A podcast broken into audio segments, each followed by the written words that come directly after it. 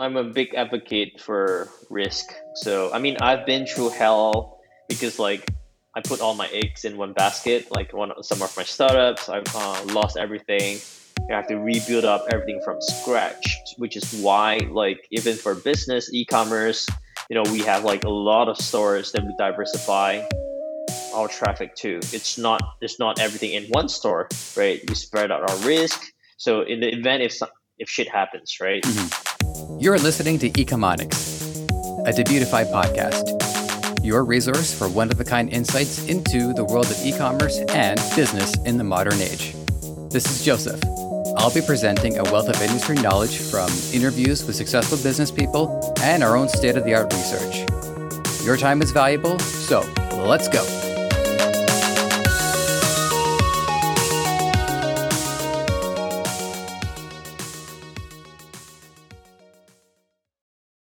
Steve Tan, representing one half of the Super Tan brothers, shares a commonality with many of the legends we'll be talking about over the course of this series. Put simply, they needed to find themselves in a better place. And so they did. One day, they're glued to the screen, controller in hand, trying to top the leaderboard. Now, okay, well, they're still on screens a lot. They still have devices with buttons on them, and still aim to be on top. But now it's somewhere they can make a real difference. Millions of differences, as a matter of fact. Join us as we visit the kingdom of Steve Tan and learn how he builds businesses, fosters community, and keeps his head in the game. So, Steve Tan, uh, great to have you here. Um, I see you grew up in Singapore, and I would love to start there because I don't really know anything about the uh, nation. So, can you tell us what uh, life was like growing up there?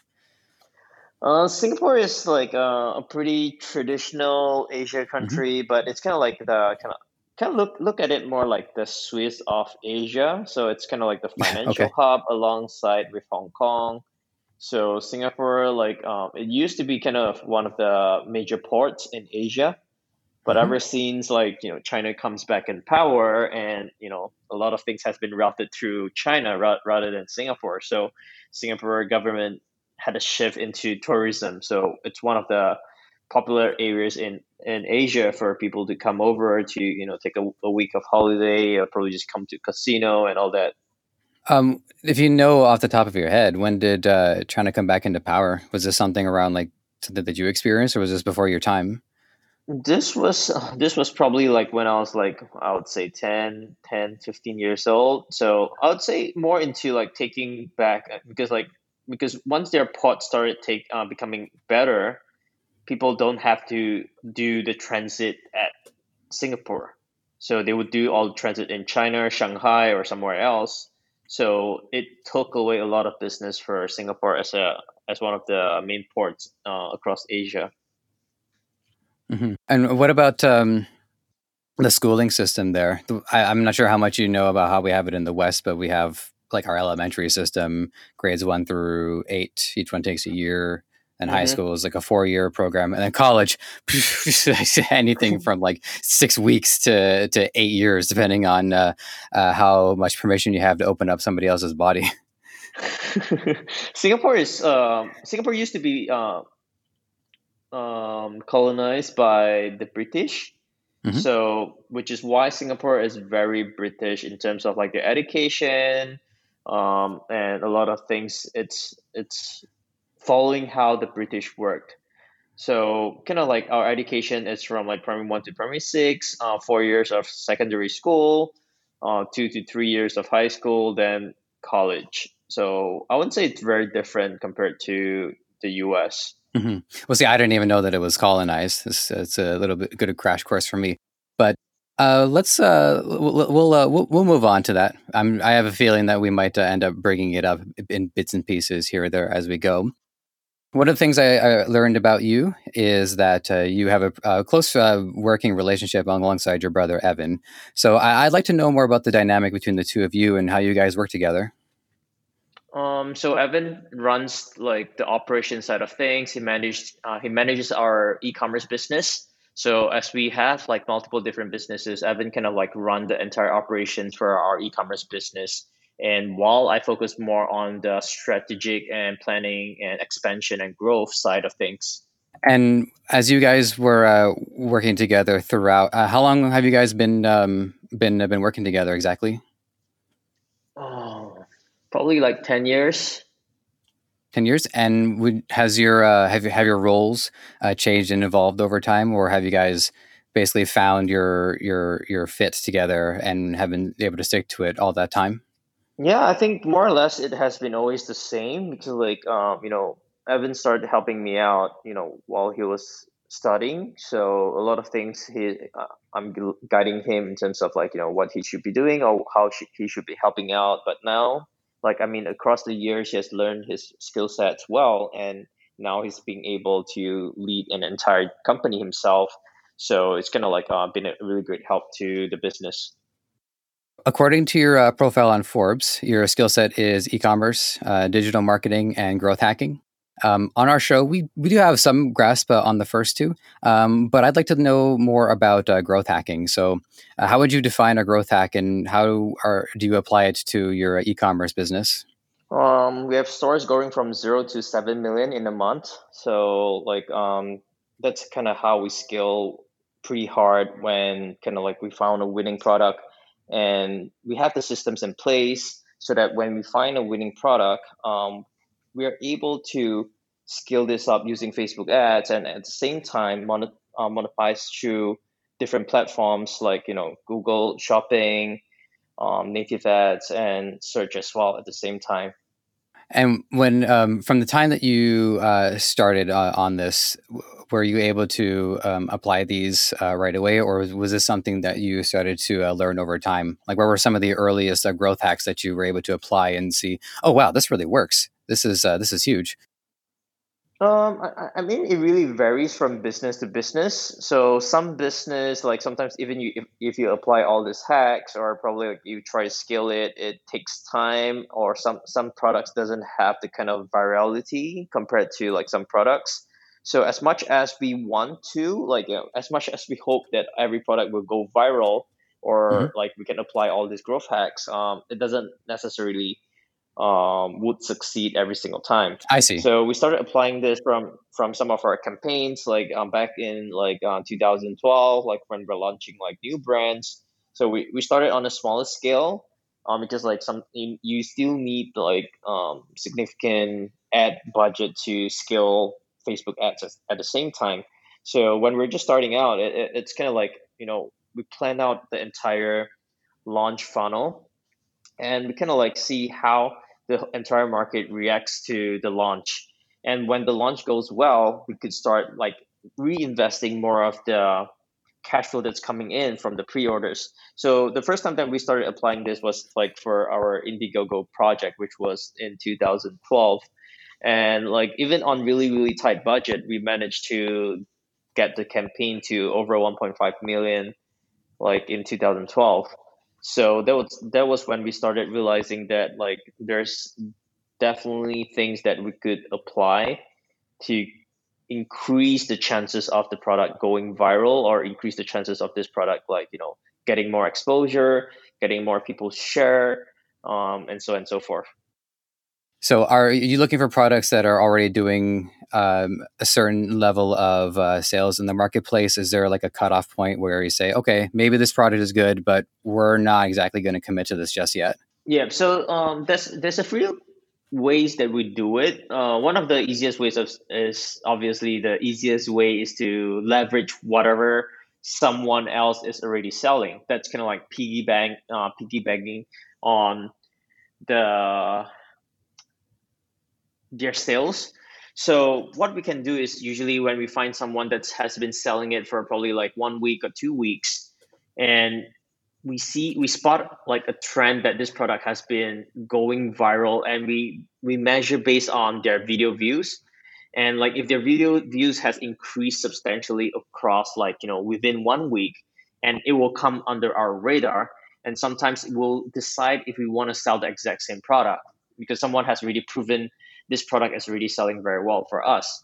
But long story short, usually the biggest sellers comes from our internal own finds because usually when someone is already selling, one uh, one week is still okay, but sometimes it's if you find it on the second or third week, someone has already probably been selling it for so long, and when you come on board, you might have only breadcrumbs left because someone they have really Mhm. been milking this product for already like two three weeks.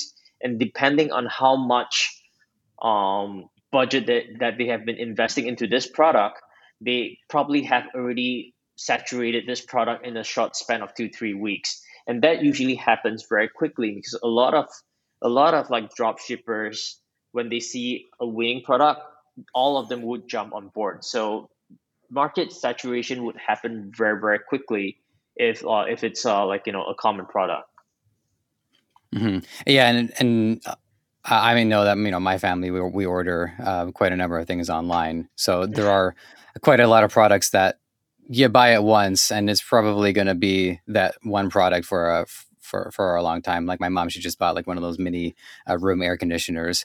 I have like once th- once the first wave of those is sold, it's getting in on it. Would be like, hey, you know that small air conditioning thing you've got? Here's another. Yeah, yeah, yeah. So i understand yeah yeah. So, uh, on one of your uh, Forbes articles, um, you say with trans- great transparency that uh, some of your uh, projects weren't home runs, and but some were. I want to give you the uh, the decision to uh, tell us about which of your uh, endeavors didn't work and uh, what happened with them. So one of the startups that we did um, it was like a consumer electronic product. And we we came from like the previous startup doing the same consumer electronics product kind of like similar project range.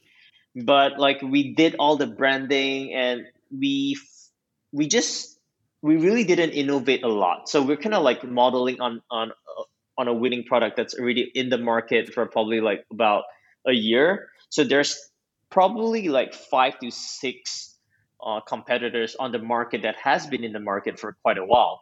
So you know we thought that this would be a big winner because like there's so many people selling very well and Mhm. the market leader is selling for $30 so we thought at selling it by at $15 we would actually gain a lot of market share but there was kind of like naive of me because like you know i was pretty new. I, I thought like you know just doing the branding really well undercutting the uh, the, the the first um the first person in the market would actually gain us like pretty good market share. Uh, we actually sold like um, probably like 5,000 uh, units, and after which we had pretty much very big difficulty in pushing the product because like um, you know the competitors started spotting us selling at that price and they started lowering their price to match our selling price. So that didn't give us any advantage anymore. And people would still prefer to buy from them because like they have already like huge coverage in terms of like your branding and like um, compatibility and we're just starting out so it was really really hard for us to continue like um, that project because like um, we're facing our competitor matching our price if not lower when they're buying in bulk like or in bundle so long story short we have to wrap up the company because like we weren't competitive enough to continue that startup yeah Right. Yeah, it can be hard to uh, find an edge in there because they've got the, the the customer loyalty, they've got the ability to buy, like you said, in a greater uh, quantity. Um, when in terms of your your branding, though, um, what did you do to to set your brand up at that in that in that project? So um, we started from scratch. We started with designing the logos, the brand identity, the brand guidelines.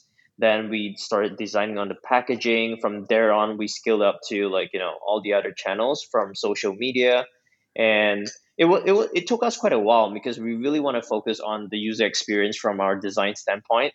So because it, it was like kind of like um, a consumer electronic that connects to your phone through an face uh, through an app, and from there we could actually uh, search for products that's actually um, so it's actually a consumer electronic product that helps you find your lost stuff.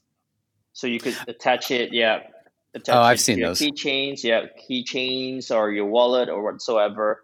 So it took us quite a while because we, we really want to go for perfection in terms of like you know usability standpoint, but I think we didn't get like uh, we weren't careful enough because we care so much about usability, but we didn't focus enough on making sure that this the selling point is very competitive or like we have like or or we're spending enough time to invest the right amount of time into marketing. So I think that was one of the big flops that we actually did, which is why subsequent projects we started to go into probably a leaner model. So we would start testing out the product with some ads, you know, to see if it works. And if it works, we'll just go white label instead of going through the entire branding um, branding route, we would just go white label, slap on a simple logo, packaging, and we're good to go. And when that really goes well, then we'll consider going like the full brand route.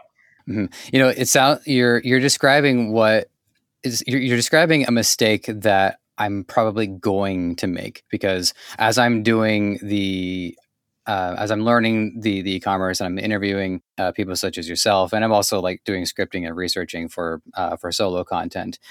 And what I what I'm what I'm picturing in my head is that there's an eagerness to I think have a lot of like personality and a lot of expression in in the store. Focus on the the aesthetic and the experience that I want people to have.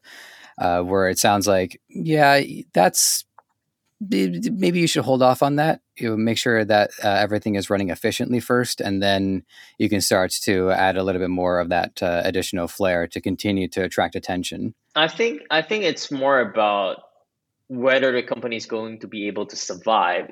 Is there any like cash flow coming in? I think that's kind of like what we weren't able to realize because we thought like, oh, when we design this product, you know, when it has beautiful beautiful branding when it has great UI, great app, great design, sales is going to come. But usually that's not the case, right? So mm-hmm. I think we learned it the hard way, going through like uh, closing down the company. And yeah, I think, uh, which is why nowadays we will really focus on sales, sales, sales. Then we'll start like, you know, putting in different efforts in terms of different parts of the uh, product. And uh, with this product, was this something that you were drop shipping, or was this something that you would actually purchase yourself and then uh, try to sell? Yeah, we have to stock everything because, like, um, what which is why I I really don't like to touch um, electronics nowadays because like we try mm-hmm. to like do our R and D ourselves, so that means that you have to stock a significant amount of like you know um, chips and you know all the CPUs and all kind of stuff like electronic parts. But if you buy like an existing product in the market, it's so much easier. It's so much easier to white label and to slap on something that's already in the market. But that also means that any any any other competitors or any other people could get the exact same product and do the same thing.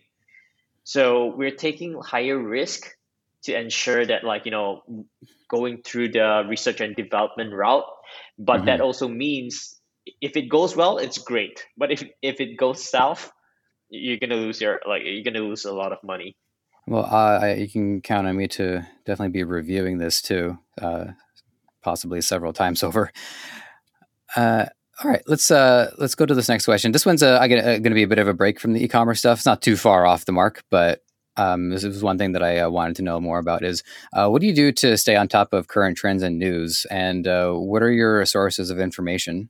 Um, we do have like a t- tight knitted group of like um, high level entrepreneurs that's doing like brands drop shipping amazon. So we get together like very frequently to everyone goes through like kind of like a round table. So everyone will share what have they been doing you know what are what are some things that they think are working for them. So we go one round every time and we learn and network with each other all the time. So that's kind of like how we get to know the trends and stay on top of like, you know, market shifts, especially because like there's a this group of people are all doing from eight to nine figures. So, you know, hearing from them is definitely the fastest way to get the understanding on all the different markets like doesn't matter if it's drop shipping doesn't matter if it's amazon it's all like you know we could understand the whole the whole trend or the whole shift in the whole industry. So i think that's the best way and i highly suggest people get into small groups of mastermind like-minded people to share like closed door secrets or closed door strategies among themselves. Now is this the e-commerce uh, elites mastermind community that you're talking about No, this is like this okay. is private. Like yeah, this is private. E-commerce elite mastermind has like hundred thousand people. It's not okay. like possible to like um have a roundtable with that many. People. Yeah, people. probably yeah. ten years. yeah, I, w- I mean, I suppose I would have thought like uh, subgroups within that, whereas that's like the the main collective. But I'll we'll we'll get to that because I do want to know more about that as well. Mm-hmm. So I read from your uh, Yahoo Finance article, you have a whole e-commerce ecosystem, uh, fulfillment, agencies, uh, software, education. Yep. Um, I'd like to get a sense of how your operation is structured and what does the average day look like for you in trying to manage these companies? It's pretty simple for me because I manage my CEOs. So even like you know, technically, I have like twenty companies, but I only manage twenty CEOs. So oh, I see. Yeah. So I, I don't do like the day to day the nitty gritty groundwork. I don't do my media buying myself. My typical day is mostly meetings across different companies you know sometimes i'll the only time i have to really do the dirty work myself is usually like finance or banking work uh, whereby like opening new accounts or setting up new companies that's usually when like um that's gonna take like some of my time but usually like expand time um with different companies all across like the week so i'll probably have like company abc like across monday i'll do the rest on tuesday wednesday so and so forth but I'll usually keep like um, some time for me to do strategic discussion and, and brainstorming with the executives to see how we could scale the business to like uh, probably the next level. Mm-hmm. Has uh, have things ever get to a point where you do have to get a little bit more hands on, just in case something needs a little bit of your uh, personal touch? Yeah, for sure. So like um, you know the reason why we spread ourselves into so many different industries is kind of like one of one of the main reasons is on diversification. You know like at any point of time let's say if dropshipping died or probably my entire e-commerce business just went away like in within 24 hours you know i'm still going to be pretty comfortable because like my risk is very diverse. I have softwares and all that. But like for example, like if sometimes we will come across like a home run, like for um you know we initially we didn't know that this project is going to do well. So we probably put in very minimal resources or probably I, I didn't really get myself involved a lot. I'll probably just get my managers or or my vps involved in a particular project.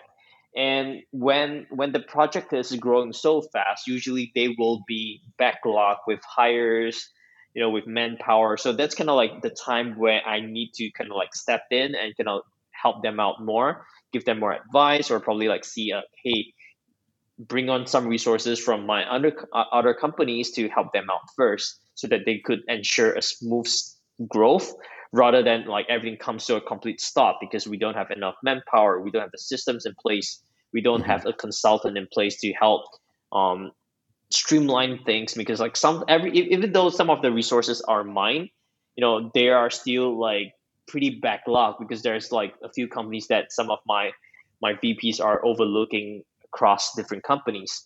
So yeah that's kind of like oh, that's the kind of like the time whereby i have to like like you know roll up my sleeves and get my hands dirty and you know get myself more involved uh, with the new business because like when when when an opportunity comes knocking you have to be ready. If not, like you know, sometimes that opportunity time frame might be just like for that particular month, and we want to make sure that we always capture whenever the opportunity comes knocking down our doors. Right. And as you were saying earlier, sometimes you have a very limited window to uh, act on these before uh, somebody else takes hold of the market, whether that's a product or if that's a service that somebody else can uh, can effectively distribute out into the market.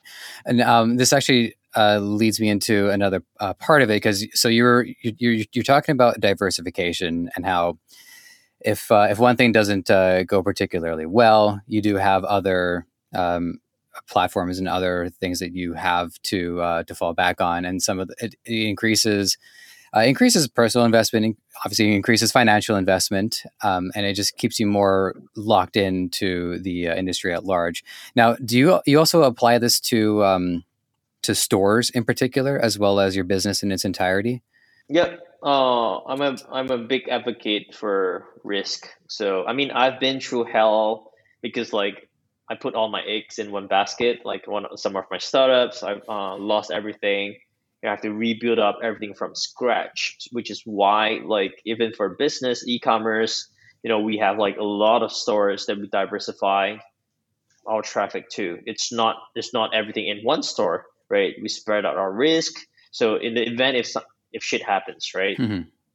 not all is gonna take the damage. So one or a few of them is gonna die. That's normal. We just move on. So even we, we apply this for all our business regardless it's facebook ads we have like so many facebook um, business managers different accounts you know for different different pages for different stores so you just have to be careful and just gonna be prepared before the the problem finds you you have to be proactive in in terms of like knowing when problems might come and being prepared before the problems come to you mm-hmm.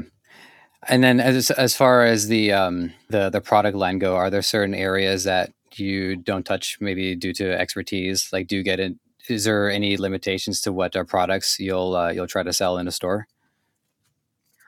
No, we don't really have a limitation. The only limitation is like lo- logistics, like so probably like pow- things that uh, contains powder or liquid. Right. Uh, okay. It's a little bit more tricky, but uh, other than that, we don't really have restrictions. We sell whatever things that makes us money, uh, as long as they're legal. Yeah, no, I, I understand that completely. I have a a long uh, and sorted relationship with liquids. okay.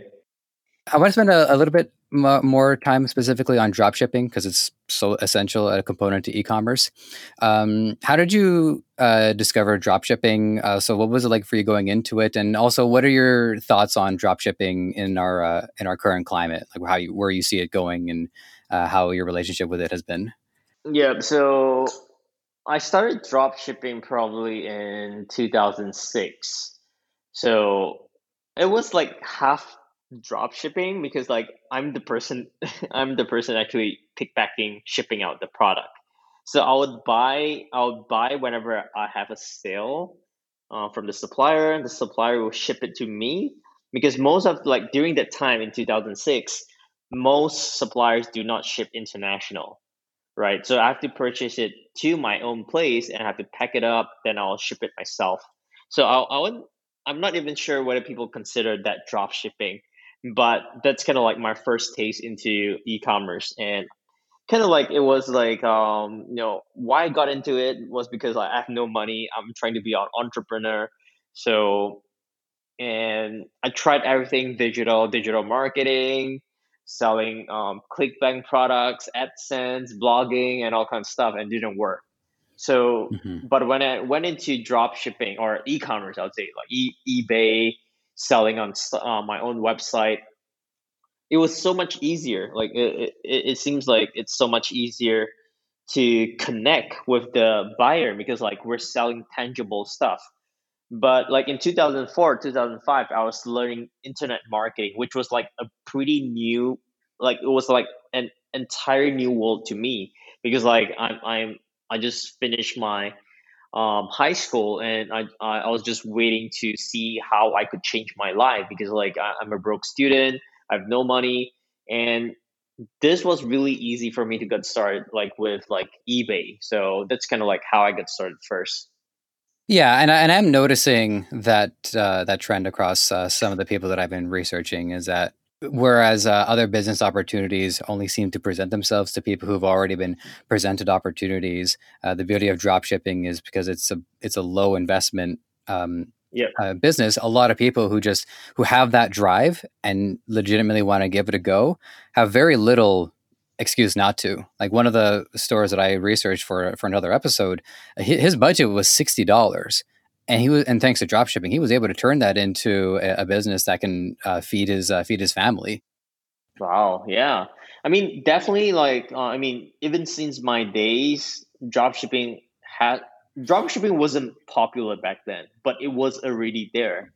You know the last few years for drop shipping has been critical because like it can like, expose more a lot of more people that they could get started with uh, e-commerce without a lot of money because like the traditional way of doing e-commerce that you have to stock your inventory kind of like what i've like what i've done in my past startups right? You have to invest a lot of money and chances are it might not work because you're you're just a dumbass like you know newbie new uh, entrepreneur that doesn't know what he's doing. And all i know is my i, I think that my product is going to sell very well. But truth is nobody wants your product and you're stuck with like probably fifty to hundred thousand dollars worth of inventory and that's your entire cash flow so a lot of, a few of my business failed because of overstock inventory and it killed my cash flow I don't have cash flow enough to run ads. You know, I don't have an, uh, no one's buying my product. So, which is why I'm I'm still a really really big advocate of like drop shipping because I honestly think that this is one of the best business models in the world, and anyone could get started with it without a lot of money, without a lot of like investment, with for inventory, warehouse, hiring, like a bunch of staff to do all that kind of stuff, and if one product doesn't work, you have like thousands and hundreds of thousands of different products that you could play around with without risk, which is why like I think dropshipping is going to be here to stay. But the mm-hmm. entire business model needs to take a little bit shift because there's so many different kind of like people jumping on board. When you have like a bunch of people coming onto this the same market, you're going to attract like uh, authentic sellers and scammers so scammers are those people that spoils it for everybody. Like you know, they they collect the money, they don't ship the product, or if they don't, uh, if they ship the product, they probably ship something crap, or they like you know they ship something that's totally irrelevant to the product that you have bought. So these are the people that spoil the entire like drop shipping for people, and which is why drop sometimes drop shipping gets a pretty bad name that the product quality is crap. But if there's some big uh, there's some big companies that still doing drop shipping but their entire ecosystem is a little bit different. And I think for like small business owners like us, we could kind of like model what these guys are doing, right? They work with like really good suppliers in China, or they probably and or what they could do is they work with like uh, local logistics, right? Or probably they could import the products, uh, a small amount of product into US or wherever they're selling most, and mm-hmm. they could keep majority of the inventory in probably China. So they need to have like a very good like um, partner that could help them do like predictions or like rolling rolling inventory so that whenever the stock in the US or the local site gets low, they could ship things in time by ocean so that look and when they run out if, if in the event they run out of products they could just ship it directly from china but majority of the orders would be shipped out from the local countries. So if you're able to take care of like customer service, shipping speed, product quality, drop shipping will be available to you like for a very very long time. I don't see any problem that you're going to get into because this few this few uh, this few things would actually ensure that your Facebook feedback score will be really really high because like all these points are very very critical to running your facebook business right. Yeah i mean i can tell you that um, s- since we were you know locked inside of our house uh, as was uh, as was the law um, we I, I i've been ordering stuff online uh, prior to uh, covid-19 but my family definitely uh, picked up the frequency of orders and i've seen um, I've, I've seen I've, I've had stuff delivered. The branding was great. Packaging was great. And i felt very comfortable with the company. But i've also had a product it was like a hands-free bracket where you can put your tablet into it and then it would you can move it around. It never showed up. It ended up getting delivered to somebody in another province. And then i go to the website to try to find out what happened and the website went down. So there are people that are giving it a bad name for sure. But there are people that are uh, doing the right thing as well yeah, for sure. I mean, the, the e-commerce market's so big, right? There's definitely going to be bad apples that you know, um, going to destroy it for everybody. Yeah, and and there's and there's bad apples in in all businesses. So yeah, um, it's it's nothing uh, something unique to drop shipping. All right, let's uh, switch gears. I want to talk a little bit about um, some of the uh, community aspect of uh, what you're up to. Uh, I'd love to know more about the e-commerce summit and tell me how these got going and given the current circumstances, what the situation is looking like now? So um, we launched our e-commerce world summit in a couple of years ago, and we kind of get had a really great response uh, for about thousand people flying from all around the world joining us in Singapore.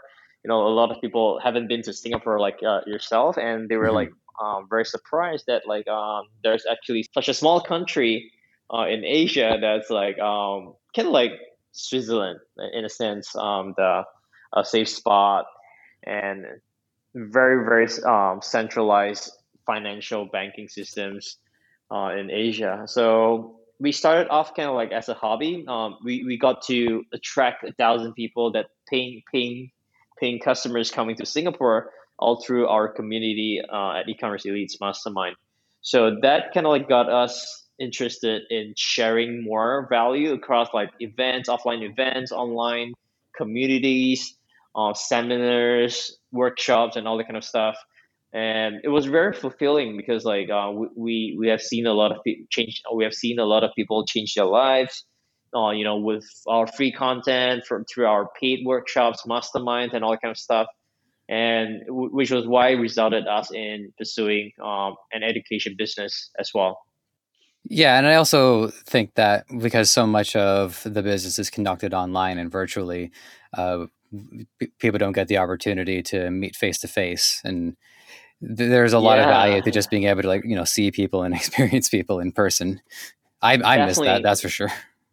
Yeah, I mean, like um, one of the big changes that we encounter is like we have to shift all our lessons online, and it's a shame because like we really enjoy the face to face interaction, you know, with the students, and a lot of people wanted to come to like the live events, but it's still in a very tricky situation right now because the Singapore government um, just recently unlocked the country because like um there's there was some huge surge in um COVID cases locally, um and they are very very careful in terms of like education providers like us um, doing big events like a couple of hundred people. They are not allowing it so far.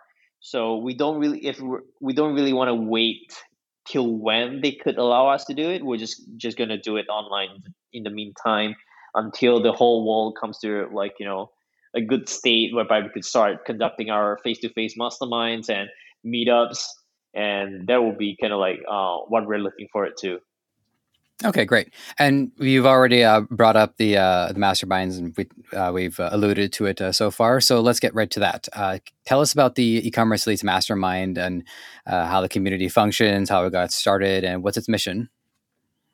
Yeah, so um, I think we I don't even know how many years has it been like since we created the group. So initially, like uh, we we were sharing a lot of like content and people's groups, and sometimes when we share a lot of value, like I'm not sure our post just got deleted by some of the group owners, and I kind of like understand why because like kind of like uh, we're getting so much like attention. And it kind of like our results are even bigger than a lot of like um, the gurus and all kind of like you know um, group owners mm-hmm. and they started deleting and it started like um, I was like I was like quite taken aback because I was just sharing value, pure value, no link to like website, no opt-in pages, no nothing. It's just pure value, and I just got deleted. So and a lot of people started messaging me every single day, like, "Hey, Steve, could you like share this? Could you share that?"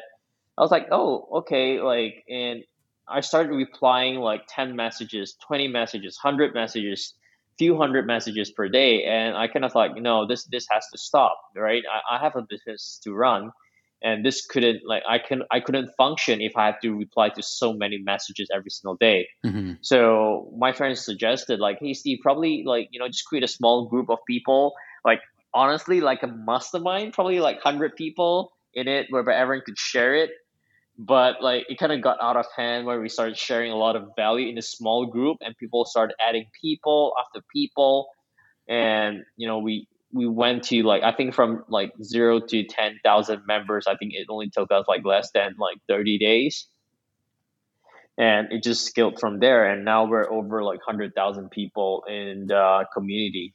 That uh, that's actually that's funny to me, just because it's pretty similar to uh, how um, you're you're able to scale business operations in a short amount of time uh, elsewhere. So it's funny to me that the same thing happens within your Facebook community page as well.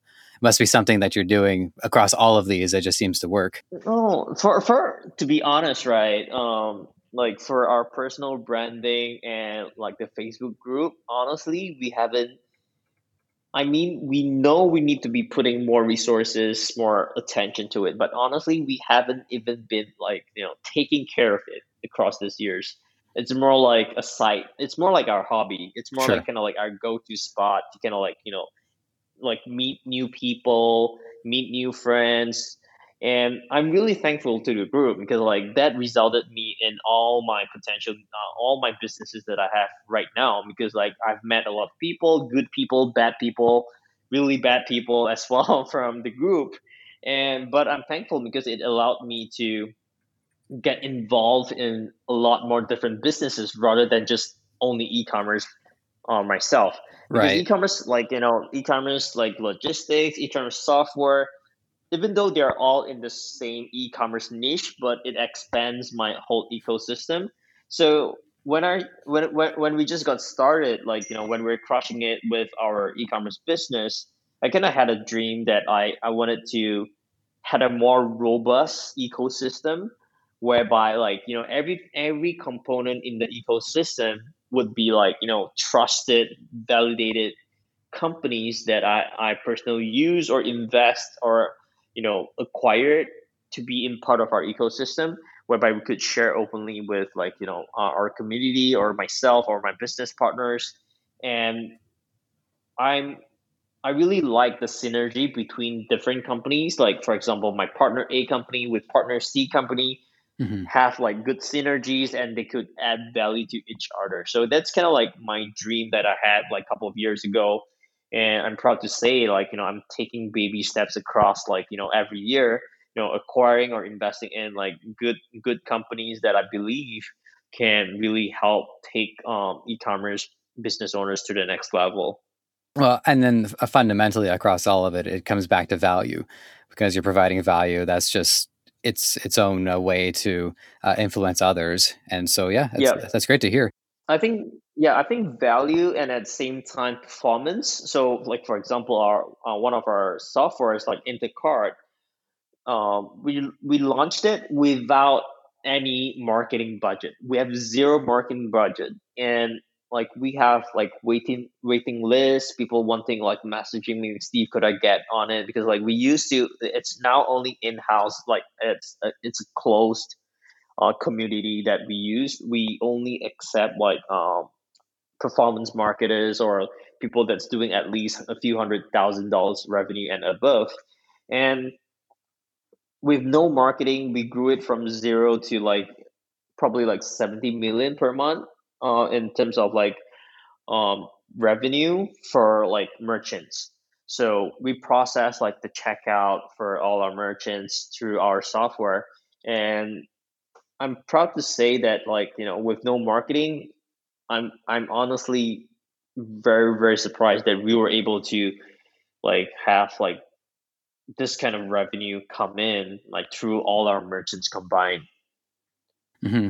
And uh, you were mentioning uh, a little bit about how you did expect to see some uh, some revenue there, which r- does remind me of something that I, that I saw on your Instagram page. Is that um, you do you do do the investing, um, if you're willing to make a, I just want to make sure I got this right. if you're willing to make yeah. a sizable investment into a company, you anticipate it'll hit 10 million in sales. So mm-hmm. what do mm-hmm. you what do you expect to see in a business before you commit to investing?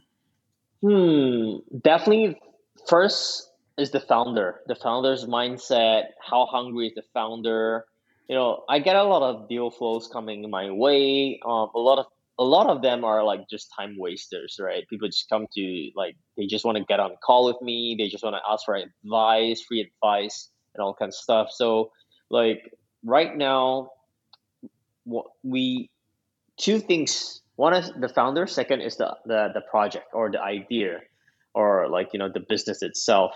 So if we feel that this business has like a big or or we feel if this business has a big enough niche or if we come in we are confident that we could double, triple, or quadruple the business, then it would be a good fit for us. Because we would never want to get involved with companies or businesses that you know if the founder bring us on board he's going to sacrifice like some significant amount of uh, equity right?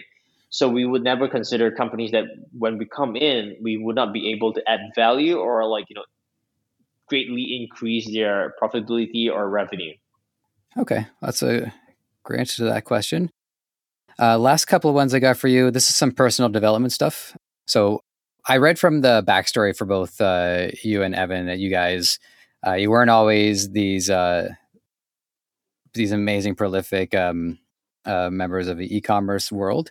Uh, you were doing quite a lot of gaming. Um, now, I, I, I, still do. I still do quite a lot of gaming, and I think when you balance it, it can be a valuable part of life. Um, I guess it does depend on the game.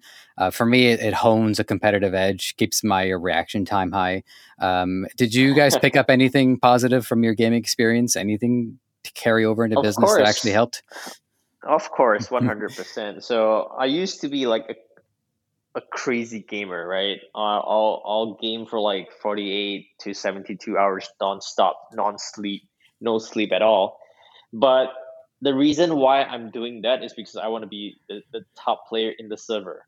So I'm really, really mm-hmm. competitive, right? I really want to have the best armors, the best weapons, you know, all, all that kind of stuff on the server. And I think my mom has like a big impact on me. So I kind of had my first epiphany in my life because we were going through a really hard time and um, kind of like my mom sacrificed a lot of things for us and I was just addicted to gaming nonstop and worst of all I, I even got my brother uh, involved in this whole gaming stuff so I was rotating shift with him I was playing like 10 p- 10 a.m. to 10 p.m right? And he was playing 10 p.m. to 10 a.m., 24 hours, like, you know, nonstop during school holidays. So my mom was really, really disappointed. And like, you know, I think she kind of like had, um, had enough. So like, she told me like, Hey, like, you know, if, if you're so competitive, like on, on the virtual, world, right? Why don't you be like so super competitive in the real world and be like, like a, a good person or, or be a useful person because like I don't see any future in you any in you or your brother right now.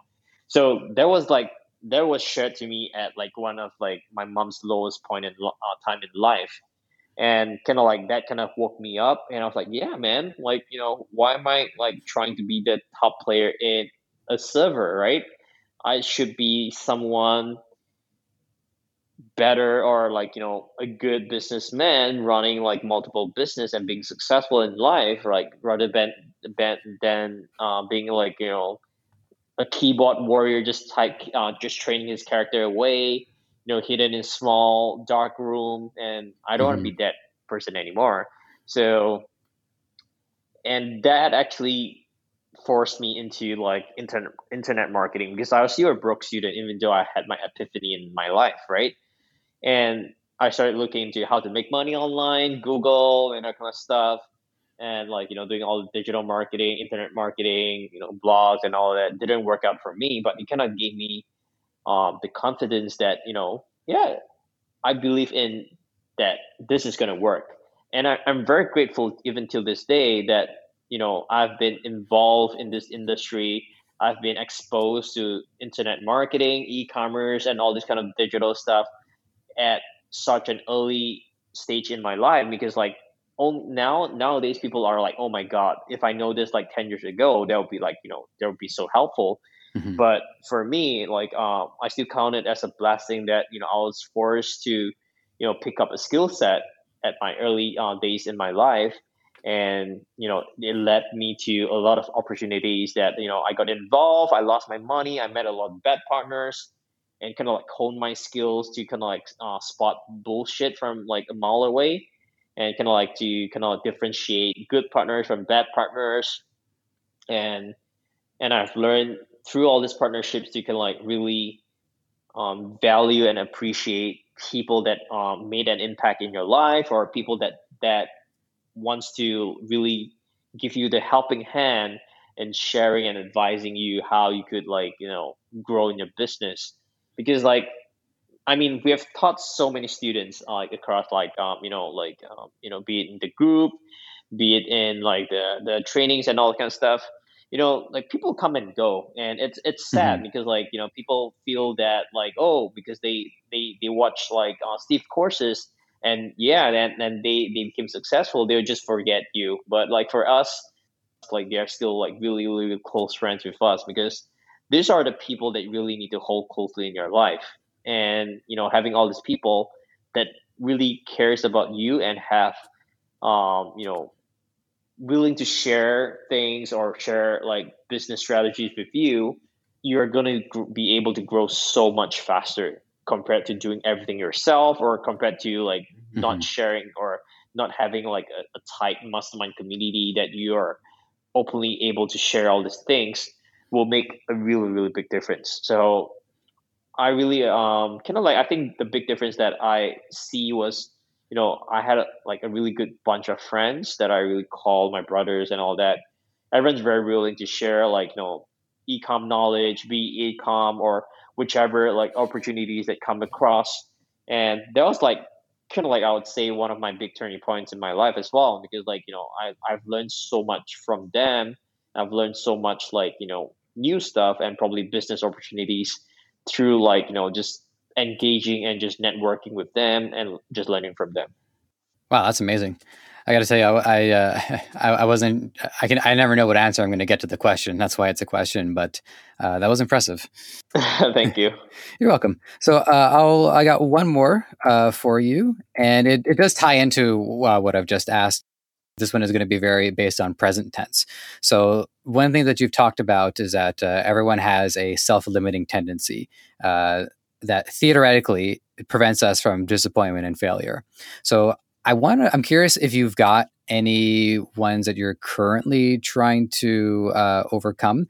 Um, but I want to admit one of my own, just in good faith. Um, the one that I'm dealing with right now is my uh, my my dopamine consumption it didn't really occur to me until I learned what a dopamine addiction even is, just like a year and a half ago, which is just that constant checking our phone for updates on Facebook or uh, opening up my my Clash of Clans briefly just to check on my village, and before and before I know it, I've lost yeah. thirty minutes. Before I know it, I've lost forty minutes. I'll be in I'll be in bed, and I'll be like, oh my goodness, I, I, I woke up and it's been thirty minutes. I got to interview Steve. So like these these things they they come up and it's something that I'm trying to to deal with. Um, I'm curious what uh, uh, what are you're working on right now, and what's your strategy to uh, get past it. Um, yeah, for sure. Um, right now, I, I would say I'm pretty disciplined. Right, I, I love using TikTok. Right, uh, the China version because like it has a lot of crap on it. You know, funny stuff. So I only use it on the weekends. Like when I really mm. want to distress, it's kind of like my go-to distress thing uh, tool to kind of like really not do anything and just like slouch on my sofa, just watching random crap like that's on it, right? So I used to like do it often, but I kind of find it it's like quite addictive, right? Just doing nothing. I could spend hours on on on the app at any one go. Yeah. Right. But nowadays I only do it on a weekend. So I recently kind of like I really wanted to change my lifestyle a little bit. I'm a very business focused person, but when it comes to my fitness, my health, like it's um, you know, I could never find a great reason why I need to be like in like good shape and all that kind of stuff. So I'm always like, you know, I wouldn't say I'm fat, but like you know, I'm not very slim either. So you know, like average, I would say. So it's like very average. So I, I wanted to start making um, make changes in my life. So I started setting up my morning routine. I started watching like you know some YouTube videos. You know, I started making up like checklists that I want to like start making small changes in my life. And so far so good. I've been on this like uh, new lifestyle for like well, probably close to a few months now.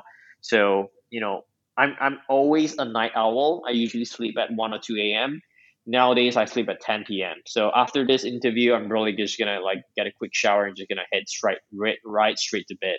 Mm-hmm. Like like um I I only found out till now that I really also I want to share with like uh, your community as well that no entrepreneur should really like undermine the importance of sleep. Right. So I used to like burn the midnight oil. I'll work like 24 hours. When I have really great idea, I work throughout the entire night. My next day would be shit. Even though like I'm super excited, but the lack of sleep really um, impairs your ability to perform.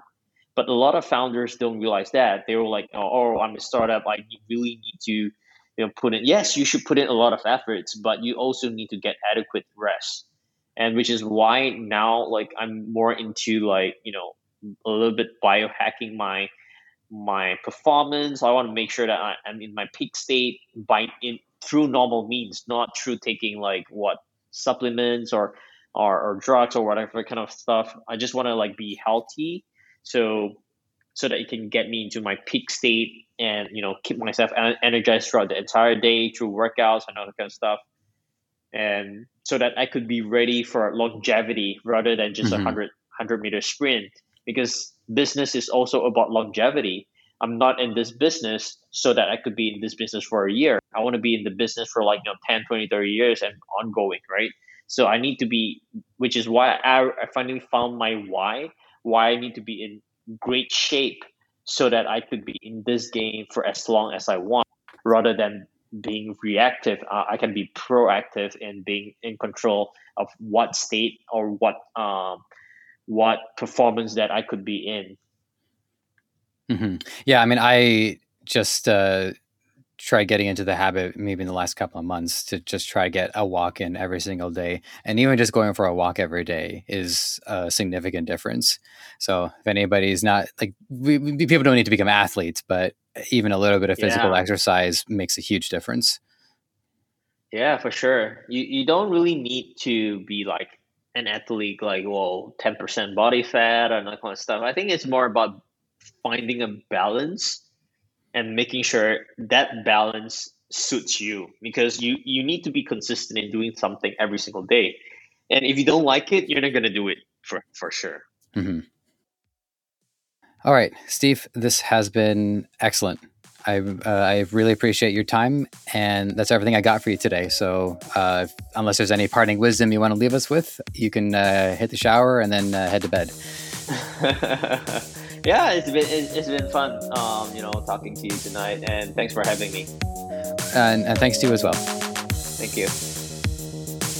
You might have found this show on any number of platforms: Apple Podcasts, Spotify. Google Play, Stitcher, or right here on Debutify. Whatever the case, if you enjoy this content and want to help us thrive, please take a few moments to leave a review on Apple Podcasts or wherever you think is best. We also want to hear from you, so whether you think you'd be a good guest or want to weigh in on anything related to our show, you can email podcast at debutify.com or connect with us on Facebook, Twitter, Instagram, and TikTok.